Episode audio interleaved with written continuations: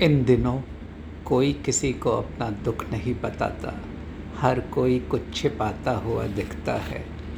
दुख की छोटी सी कोठरी में कोई रहना नहीं चाहता। कोई अपने अकेलेपन में नहीं मिलना चाहता। लोग हर वक्त लोगों से घिरे हुए रहते हैं।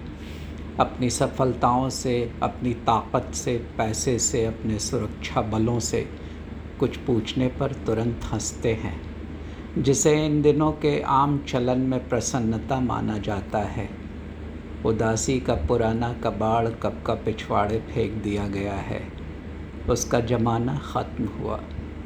अब यह आसानी से याद नहीं आता कि आखिरी शोक गीत कौन सा था। आखिरी उदास फ़िल्म कौन सी थी जिसे देखकर हम लौटे थे। ज़्यादातर चीज़ें उलट पुलट हो गई हैं। इन दिनों दिमाग पर पहले कब्ज़ा कर लिया जाता है। ज़मीनों पर कब्ज़ा करने के लिए लोग बाद में उतरते हैं। इस तरह नई गुलामियाँ शुरू होती हैं।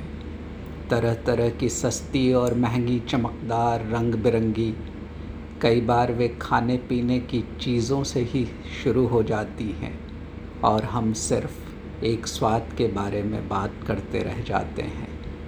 कोई चलते चलते हाथ में एक आश्वासन थमा जाता है, जिस पर लिखा होता है, मेड इन अमेरिका. नए ग़ुलाम इतने मज़े में दिखते हैं कि उन्हें किसी दुख के बारे में बताना कठिन लगता है, और वे संघर्ष, जिनके बारे में सोचा गया था कि ख़त्म हो चुके हैं, फिर से वहीं चले आते हैं जहाँ से शुरू हुए थे। वह सब जिसे बेहतर हो चुका मान लिया गया था, पहले से ख़राब दिखता है। और यह भी तय है कि इस बार लड़ना ज़्यादा कठिन है, क्योंकि ज़्यादातर लोग अपने को जीता हुआ मानते हैं और हँसते हैं। हर बार कुछ छिपाते हुए लगते हैं। कोई हादसा जिसे बार बार अनदेखा किया जाता है, उसकी एक बची हुई चीख जो हमेशा जो हमेशा अनसुनी छोड़ दी जाती है।